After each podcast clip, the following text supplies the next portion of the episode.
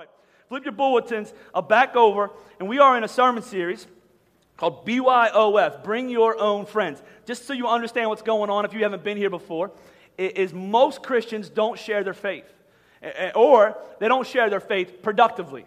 Most Christians never lead anybody to the Lord and never bring somebody to faith in Jesus Christ. And it's the one thing Jesus told us to do. So, the one thing Jesus told us to do is the one thing we usually don't do. And so, for me, I want to fix that. I think the way that we reach people is through you.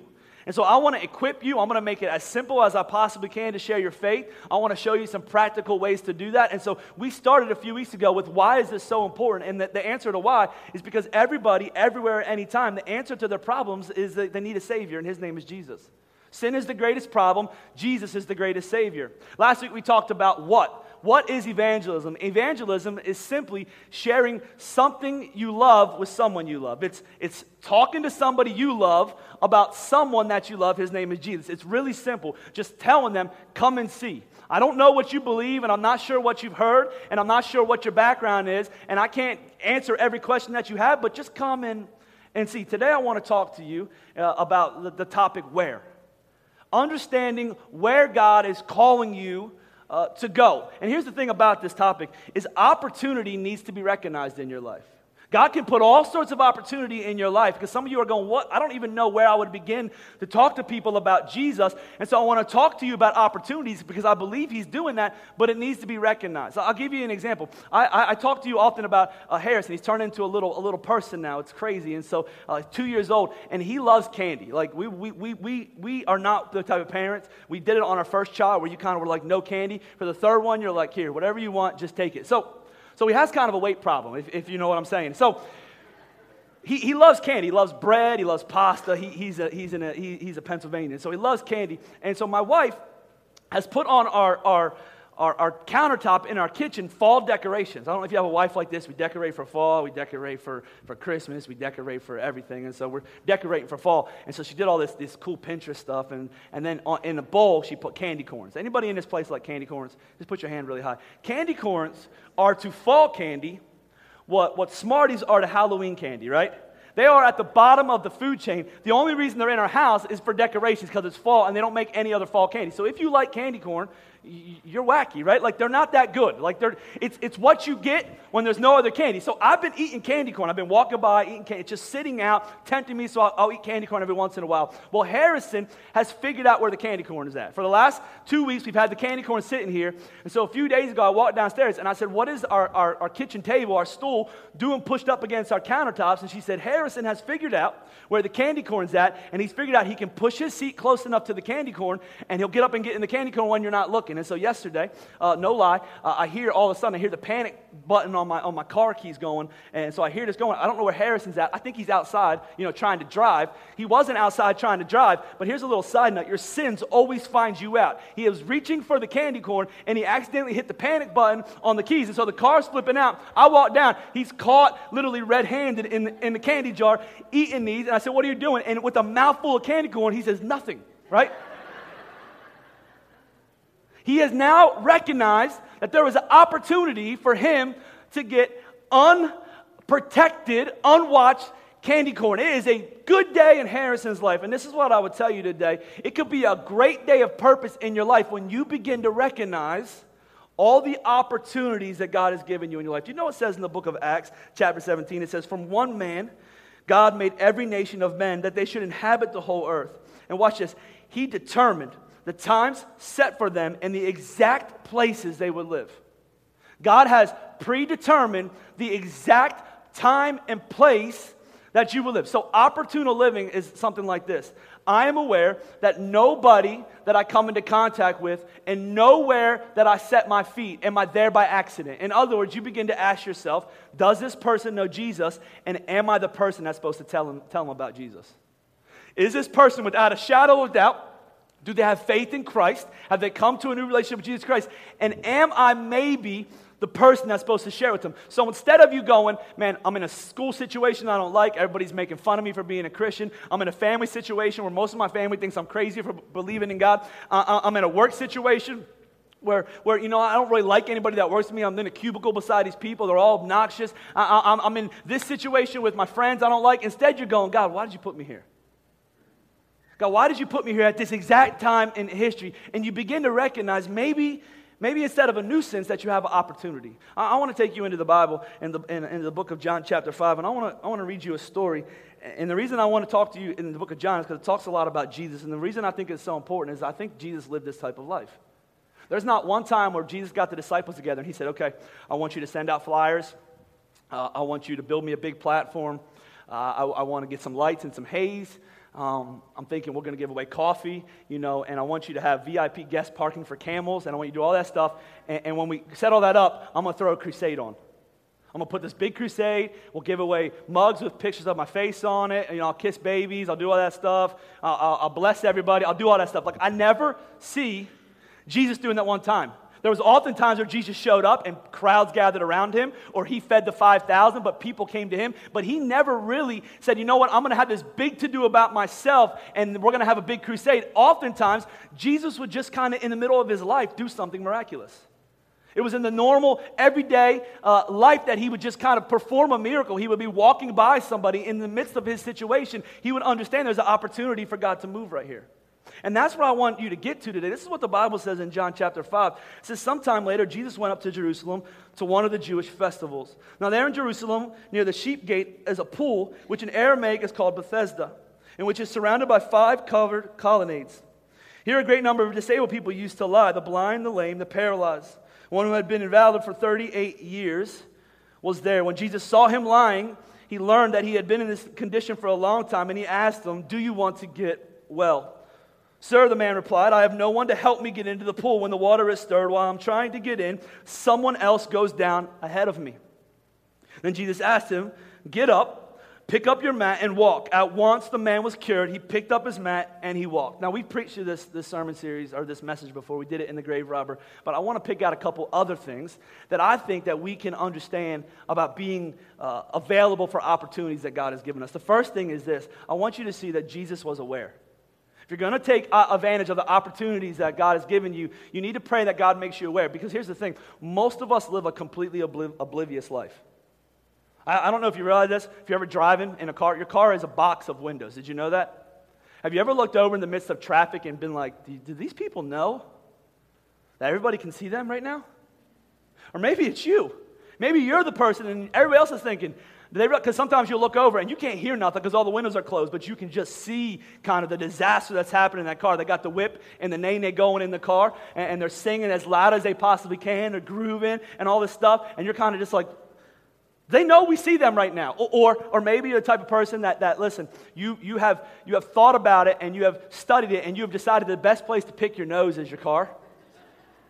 There's a lot of places to hide the boogies, and so, and it's completely unoffensive. And so you've decided, you know, it's not better for me to do it at my house when I'm getting ready, maybe blow my, my nose and my hands in the shower. That's what I do. And so you just blow your hand and just let it go down the drain. And you know, who knows where it goes? Nobody knows. And so it goes down the drain. Or, or, or, or, maybe you just, you know, you're one that's like, maybe I should do it with some tissues in, in the privacy. No, no, no. The best time for me to pick my, pick my boogies, because we all have them, is when I'm sitting in traffic going to work in the middle of a, a glass box where nobody can see me. You ever look over and you can see somebody just digging in their nose and you think to yourself, like I, right now I'm watching you, you do this, or sometimes you just do it, you just wipe it under your seat, and everybody else is driving is thinking, everybody can see you. And here's the thing about, about us as people most of the time we're oblivious. When we park our car, what do you do when you pull into a, to a lot when you're parking your car? I want the most important VIP spot in this place. So I'm going to wait. If somebody takes my spot, I'm going to take it, com- being completely uh, oblivious maybe to the fact that God has allowed you to pull down the same aisle at, at the exact same time so that you can practice being a servant. Maybe, maybe, maybe you're uh, oblivious when you go to a restaurant and you have a waiter or a waitress that, that has a bad attitude and you're, you're oblivious to the situation that maybe you have an opportunity to turn around their attitude. Instead, you're like, man, these waiter or waitress, they're awful. God, why did you give me this waiter or waitress for my food right now? Or maybe you have a family situation. You're like, man, these people are ridiculous, right? They, are they're, they're, they're, they're, mean. They're all this stuff. And you are completely oblivious to the fact that God has, has put you there. I think you see Jesus, and he is completely aware of the situation. In fact, in fact, the Bible says he's going to Jerusalem. You missed this. It says he's going to a festival. In other words, Jesus is a Jewish man, and he's going to celebrate a Jewish holiday. He, he's in a normal life. And one thing I notice about Jesus is oftentimes he, he allowed God to use him in the midst of his normal everyday life. For most of us, that's not how we, we kind of go through life. We, we want the, the mountaintop experiences. I've been reading through the book of Second Kings. It's an Old Testament book. If you've ever read through a couple of the Old Testament books, they're confusing. Like even, even I am confused when I read them. And so the book of Kings is just a historical account of all the kings that came from the Jewish people. And so then it breaks off as it's talking about it. It gets to, to, to David, and then it gets to Solomon, and then Solomon does all sorts of stupid things, even though he's the wisest person in the world. And then all of a sudden, civil war kind of breaks out, and you have kings from two different parts of the Jewish people. You have kings from Israel, you have kings from Judah. Sometimes they'll go a couple kings from Judah, and then, and then Israel pop back up, and you're reading, you're like, I have no idea what's going on right now. Oftentimes, there'll be like a, like a chapter or two of what happened, and it'll say, like, this guy became king at 38, and he didn't do what was right in the, the eyes of God, and he died. And then it'll say sometimes this king was this age and he did right in the, the, eyes of God. But oftentimes in the middle of Kings, it will, it will say either good or bad. And then it will say oftentimes he did not tear down the high places. And I read that and I read that and I read that. And sometimes the king was good, but he refused to tear down the high places. Sometimes the king was bad and he made high places. I was like, what the heck is the high place? So I did what every deep theolo- theological passage did. I Googled it. So I'm reading on Google, Google, what's the high places? And so I started reading the high places were actually idol worship areas they put on top of mountains where they would go to have this, this kind of experience with these gods. They would cut themselves, they would sacrifice babies, they would do all sorts of crazy things, like they would sacrifice their first children. They did all sorts of crazy things on these high places. And then I started to continue to read this article, and it said, contradict that with, with where God told him to make the, the, the tabernacle in the Old Testament. He told him to make a, the tabernacle in the plains.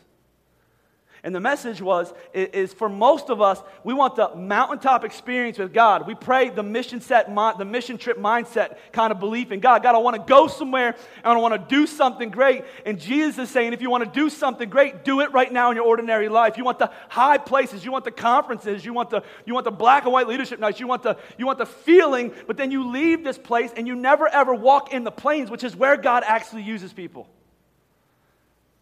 See, Jesus, he, he, he was normal in a normal life. He was reaching people and obedient in a, in a normal life. And for most of us, maybe that's the eye opener where God's going, okay, you want this big platform and you're waiting for all this opportunity, and I put it all in front of you. You're just not seeing it. You're not seeing it. The Bible says in Colossians 4 be wise in the way you act towards outsiders. Watch this. Make the most of every opportunity. So think about your work, think about your family.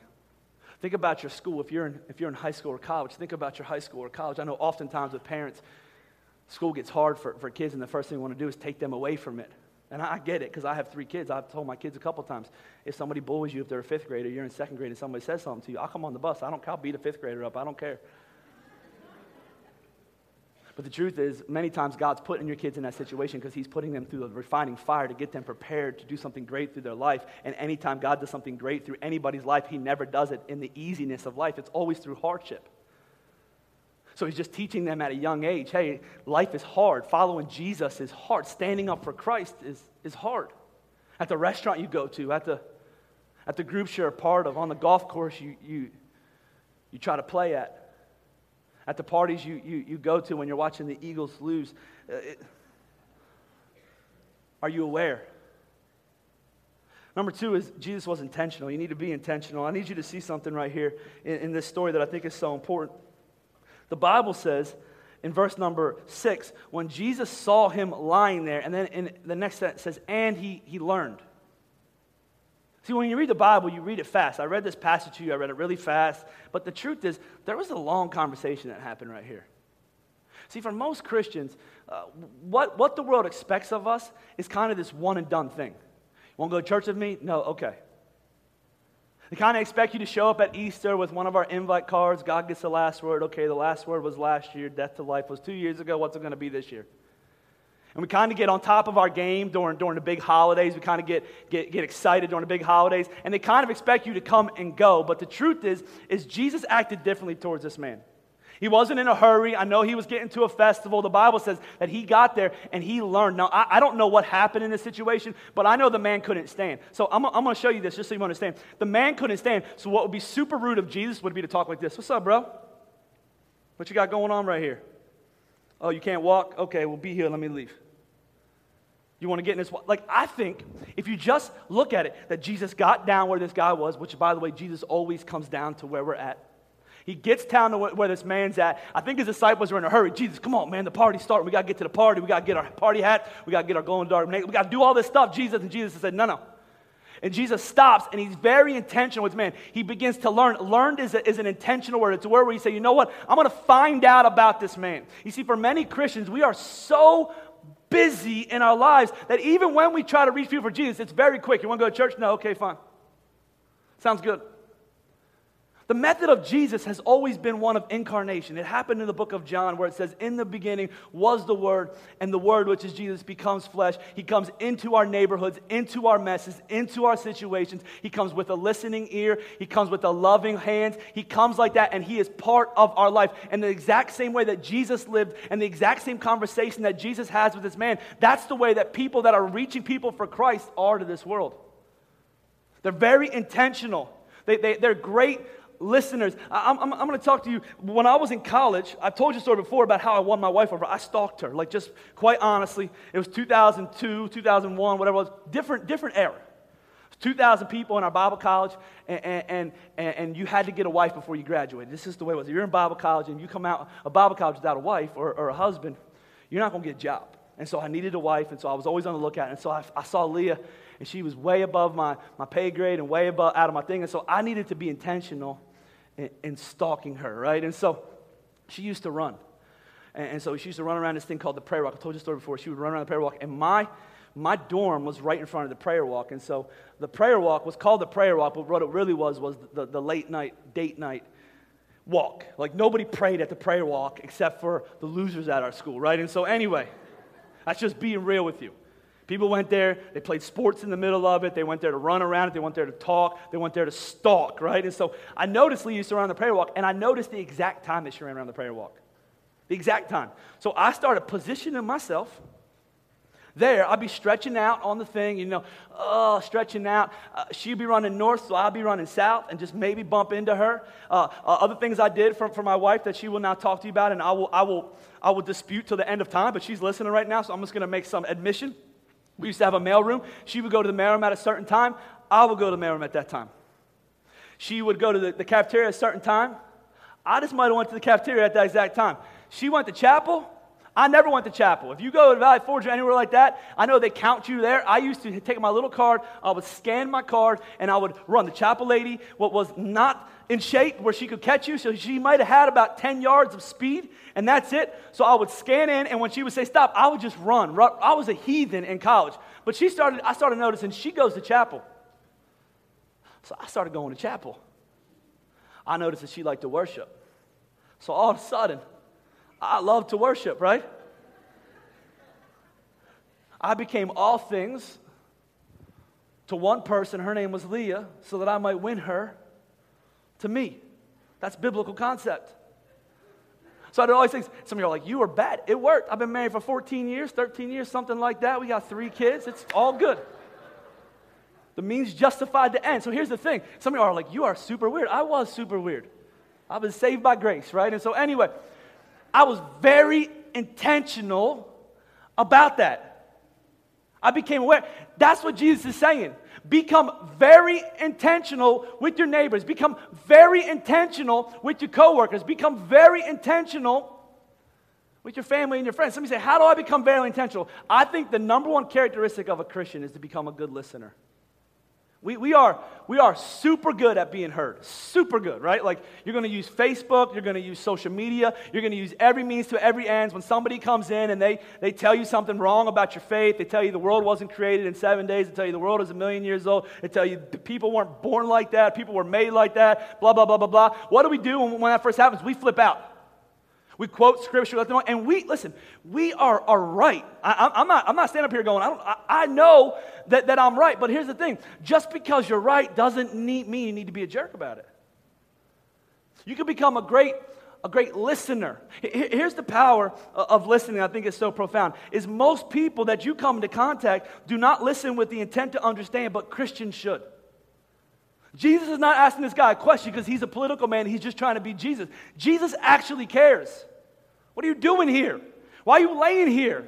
What are you looking for? And Jesus hears his story. Listening is an attitude of a heart, a genuine desire to be with another with both attracts and heals. And I love this thing, this truth about listening. Listening is being heard is so close to being loved that the average to the average person they're indistinguishable. Being heard is almost the exact same thing as being loved. So when you say, I love this world and I want God to reach this world through my life, what you're really saying is, God, make me a really good listener. In fact, the Bible says everyone should be slow to speak and slow to anger and quick to listen. In fact, that's where most of my anger comes from. You just won't listen to me. See, my hope for you is if you understand the opportunity you have, that you will become the best listener in your work the bet known to be a great listener, known to be somebody who stops in the middle of your busy your busy schedule, in the middle of your lunch. Listen, if you miss one lunch and you don't get to eat your entire sandwich because you're leading somebody to the Lord, God's going to fulfill that hunger. It's not like if you stop and say, I'm going to do everything I can in my power right here in this moment to make my life about somebody else. That's intentionality right there. And, and number, number, number three, be kind. Be kind. If you ask me, what I wanted people outside this church to say about people inside this church, the answer would be really simple. I want you to be kind.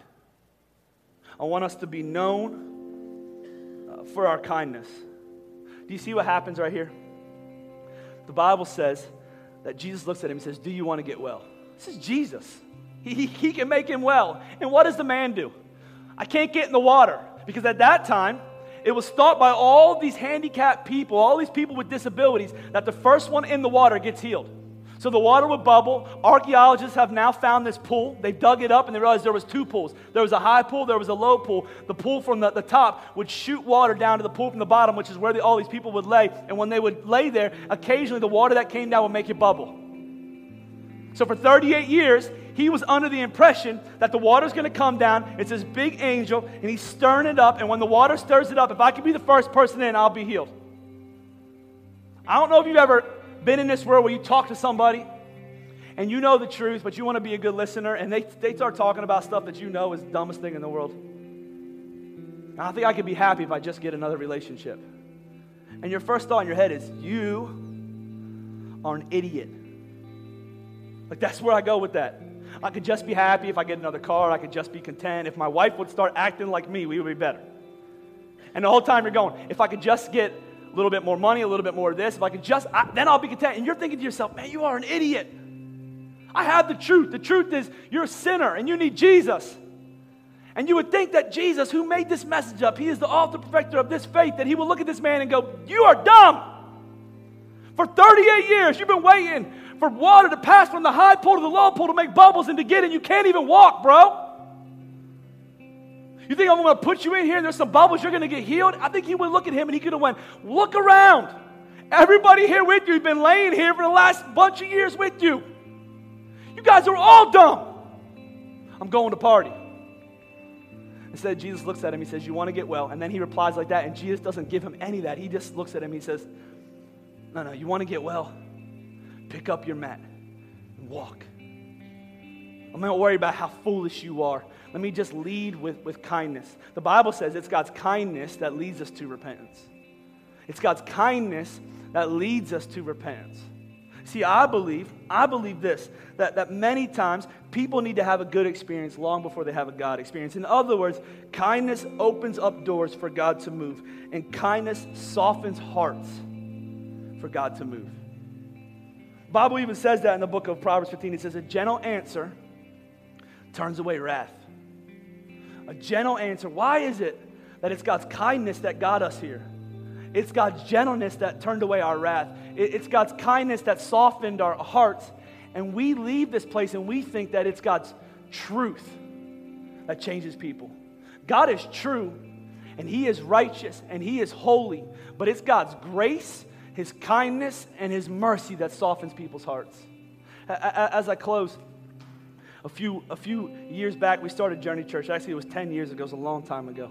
We were meeting downstairs at my mom and dad's church on Sunday nights, and it was a tough time. But when, when, when, when we started, this, this one girl started coming to our church. She was expecting a baby, and I knew her from, from I hate to say this, but I was, I was tanning at that time. So I was going tanning, and you know, and, and I met her. I knew her from from the owners of the tan, tanning salon I had knew all growing up, and so I met this girl, and we talked about church, and Leah was going there. My whole family went tanning at that point, and so we we brought them. So I'm gonna throw all of them under the bus, and so we brought them. We invited her to church, and she came. She came with her boyfriend. She was expecting a baby. She came with her boyfriend. That's not right, just so you know. That's not biblical, and that's not true. And we could have led like that. You know that's wrong. You need to get married and all stuff. And the truth is, they did need to get married, right? And, and I don't really, I didn't see them for a couple years. They came, they had their baby. I didn't see them for a while. A few years back, they started coming to, to Journey again. Uh, their child was six, seven, eight, nine years old. I'm not sure how old it was. And I talked to them, and, and I'm not sure exactly where they're at right now spiritually. I don't know. I haven't talked to them for a year, year and a half, but I, but I saw them when they started coming back to church. I saw her, her boyfriend, her, the dad of the, of the, of the little boy, and I saw him, and he, he told me, he said, he said, I'm going to tell you something I remember about this church. And I said, what's that? He said, you guys bought us, you bought us a gift certificate to get supplies when we had a baby back 10 years ago. He said, I'll never forget that. Now, 10 years ago, we didn't have no money, so we scraped together. I mean, our offerings literally were a couple hundred dollars a week, and one person in our church gave most of that. I've told you before, I used to call them to make sure they were given that week. And he remembered that, and God told me it's my, my kindness that brings people back. It's my, my kindness that leads people back to my presence. See, Jesus is, is kind, Jesus is intentional, Jesus is aware. You have opportunities all in front of you right now. The question is are you going to be oblivious or are you going to practice an Acts mentality that you were put at the exact place that you're at right now to accomplish things that'll change the course of history? That you're hanging out in the work and the people there that are addicted to pain pills and the people there whose marriages are falling apart. That you're out of school and the kids there that are cutting themselves and they're bulimic and they have all sorts of insecurity issues. That everywhere you go in life, that God has put you at the exact place that you're supposed to be at. And listen, some of you are saying, God use me, God use me, God use me, and God is waiting on you to be useful to Him. He is waiting on you to go, oh, never mind, I see, I see that. That family member, have I see that way that I'm not responding right? Some of you say, man, I've responded wrong to my family members. I've responded wrong to people that are far from Christ. Let me tell you the best way that you can act like Jesus today. You can get on your phone and you can leave this church and you can go, man, I failed you in that situation. And don't give him any buts. You were wrong, so this is the reason I did this, but I need to apologize. No, I'm just going to apologize to you. I didn't act like Jesus in that moment. I decided I'd rather be right than, than give you kindness, which leads you to maybe to the presence of Jesus. So much opportunity. There's so much opportunity. Would you, would you ask God to help you to recognize it? Would you stand with me all over our houses? Would you bow your heads or would you close your eyes? Would you just pray over this, over yourself? And the, the prayer is God, God, I want to be aware of opportunities. God, I want to be aware of what you're speaking to me. God, I want to be aware of those you put into my path. There's somebody at your work, there's somebody at your school, there's somebody in your family, there's somebody you're going to come into contact with this week that you haven't seen for years. There's somebody that's going to wait on you or do work for you. Do you respond like Jesus? Are you aware? Are you intentional? Are you kind? It's God's kindness that leads us to repentance. Maybe you're in this place and you are like, as we get ready to close, you are like the man at the pool. You've been sitting at a pool for 38 years and you've been waiting to be healed. And you've been convinced if I could just if I could just get in that pool, I'll get well. Maybe maybe it's not a physical pool. Maybe you've been laying around for many years, disabled from a from a painful situation that, that occurred to you. Maybe you've been laying around the spiritual pool for years, disabled from a word that was spoken over you, disabled from a parent that abandoned you, disabled from a mistake that you've made and shame that you carry around. Maybe you tried to work it off. Maybe you're convinced that if you could just get in the pool, that Jesus, that, that you could heal yourself, if you could just do a little bit more work, that you can get over it, if you can you can just prove them wrong, that you'll feel better if you could just hate them more. And Jesus is coming to you today, and maybe He's come to you before, and He said, Do you want to get well? And you've given Him a book of explanations of why you can't. A book of explanations of why that if you could just have this, then you would be healed. Jesus is asking you again today, friend, do you want to get well? Do you want to get well? Just like he looked at the man, he said, Pick up your mat and walk. The mat represented the man's past, represented the man's past. He picks up his mat, he rolls it up, and if you read the story, he begins to walk around, and his past becomes his story, his purpose. People look at him, Aren't you the man that laid there? Yeah, but Jesus healed me. Aren't you the one who was from a family that was broken? Aren't you the one who was addicted to drugs? Aren't you the one who was doing things that were hurting you? Aren't you the one that was never happy? Aren't you the one that was always depressed? Yes, that's who I was. You're holding that map, but Jesus healed me. Jesus set me free. Jesus touched my life. And because of Jesus, I walk a free man and a free woman. Do you want to get well? The Bible says if you would confess with your mouth and you would believe in your heart that Jesus is Lord. What you're confessing and believing is that Jesus walked this earth 2,000 years ago. He lived for 33 years. On the 33 year, they put him under trial and they wrongly put him on a cross. He hung on that cross for your sins and my sins. They took his body, his dead body, off that cross. They placed him in a tomb. They rolled a stone in front of it. They sealed it. They put Roman guards in front of it. They tried to stop his story. And on the third day, the Bible says the stone was rolled away and Jesus walked out victorious. But he didn't walk out without scars. The Bible says that he showed his disciples and those that he appeared to, he showed them his hands and he showed them his feet. And the message was, I did this for you so that you didn't have to walk through this life with the scars that you carry, determining the outcome. And through Jesus, you can have victory. Through Jesus, you can have purpose. Through Jesus, you can have hope and forgiveness. Do you want to get well? Right now, I believe there's people in this place that all these excuses, but I'm, I, I can get well, but, but I can do this, but I can. Do you want to get well? Would you yield your life to Jesus Christ right now? Would you stop running and realize the moment you stop running that He's been running after you the entire time? He's knocking at the door of your heart, friend. Would you let him in in this moment? If you're in this place and you don't have a relationship with Jesus Christ at other campuses with Pastor Bob and Pastor Jordan standing there, just with the moment left in our church, and you say, you know what? I feel Jesus talking to me. I feel him gripping my heart. Uh, he's asking me if I want to get well. I want to get well today. I'm going to put my faith, hope, and trust in Jesus Christ with nobody looking around in this moment, but church is praying for you. Would you shoot your hand up in the air and say, you know what, I'm going to start a relationship with Jesus Christ? I see a hand uh, right here. I'm going to start a relationship with Jesus Christ. I want to get well today. I want to get well today. I want to be whole in Jesus' presence. Is there anybody else who says, Pastor, that's me right here right with me in this moment? I want to make Jesus the Lord of my life. I want to make Jesus the Lord of my life. I've been put on this earth at this exact moment I've wandered this earth too many years without purpose. Today I know my purpose and the greatest day of my life is found in a relationship with Jesus Christ. Is there anybody else, church, who said, That's me? That's me, Pastor. Would you pray with me, church, as we get ready to close? Jesus, we love you.